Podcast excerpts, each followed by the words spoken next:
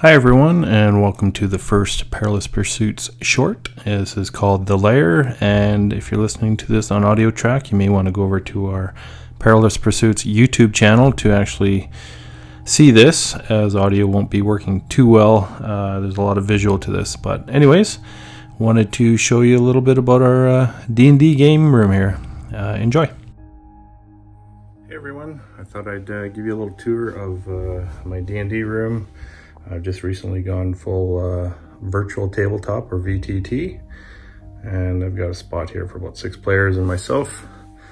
Um, laid my iMac down there for the computer, got a little space for myself. Uh, one thing I've done here with, I put in some hue lights so uh, you can get some pretty cool effects. Kind of like uh, right now with a thunderstorm. You get the uh, lightning and all that. Here, we'll go with the full thunderstorm. There we go. So that's kind of cool. So I've got some flashlights here. Uh, so we can actually see what we're playing. Uh, here's a uh, here's a recent one I used here for fireworks. It was pretty cool. It uh, adds some ambiance to the uh, to the game for sure. players liked it. Just turn this off. Back to normal. So, um, like I said, VTT got a 49 inch uh, cheap Costco LED TV and I put a uh, small piece of plexiglass. I had it cut by a plastics company to suit. Um, so you can put your minis on top there. And Got my iMac here. It's kind of a jerry-rigged. Can't take the stand off, so uh, program I use is Arkenforge Master's Toolkit. And uh, I'll show you in a little sec what that can do. There's my little DMs area.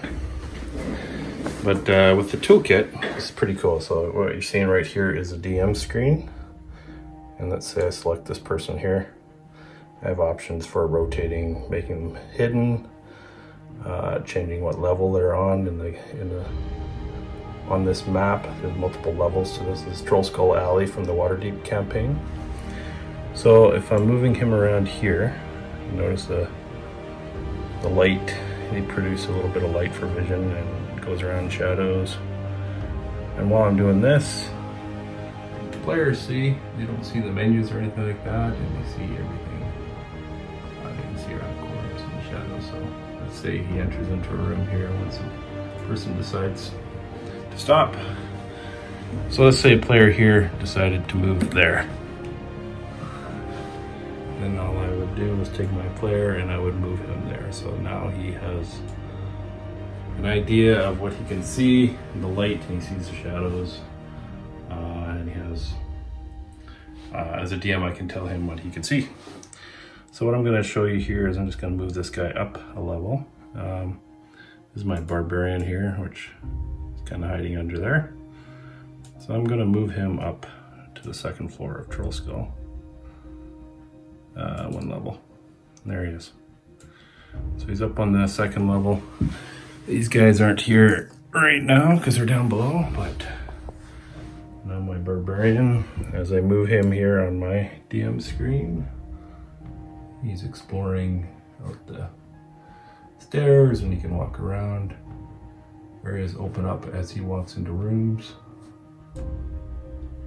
So, um, come over here and you can see the shadows. So let's say my player will move his mini, you know, he'll come into this room. I'll just move my mini right there. And now you can see what you can see in that room anyways, uh, it's been working pretty good. I think with the sound and the music and the lighting effects. Uh, I've kind of moved my iMac down a little bit um, because it was kind of just blocking my view of the players in the game. It just kind of took me out of, kind of blocked me a little bit from the players. So I wanted to kind of open that up a little bit. Anyways, uh, that's it. Uh, VTT. Um, it's not too bad as far as cost wise. I didn't really want to get into the mini situation where I'm spending thousands of dollars on minis because my wife would probably kill me. So anyways, that's my, uh, that's my room. Take care guys.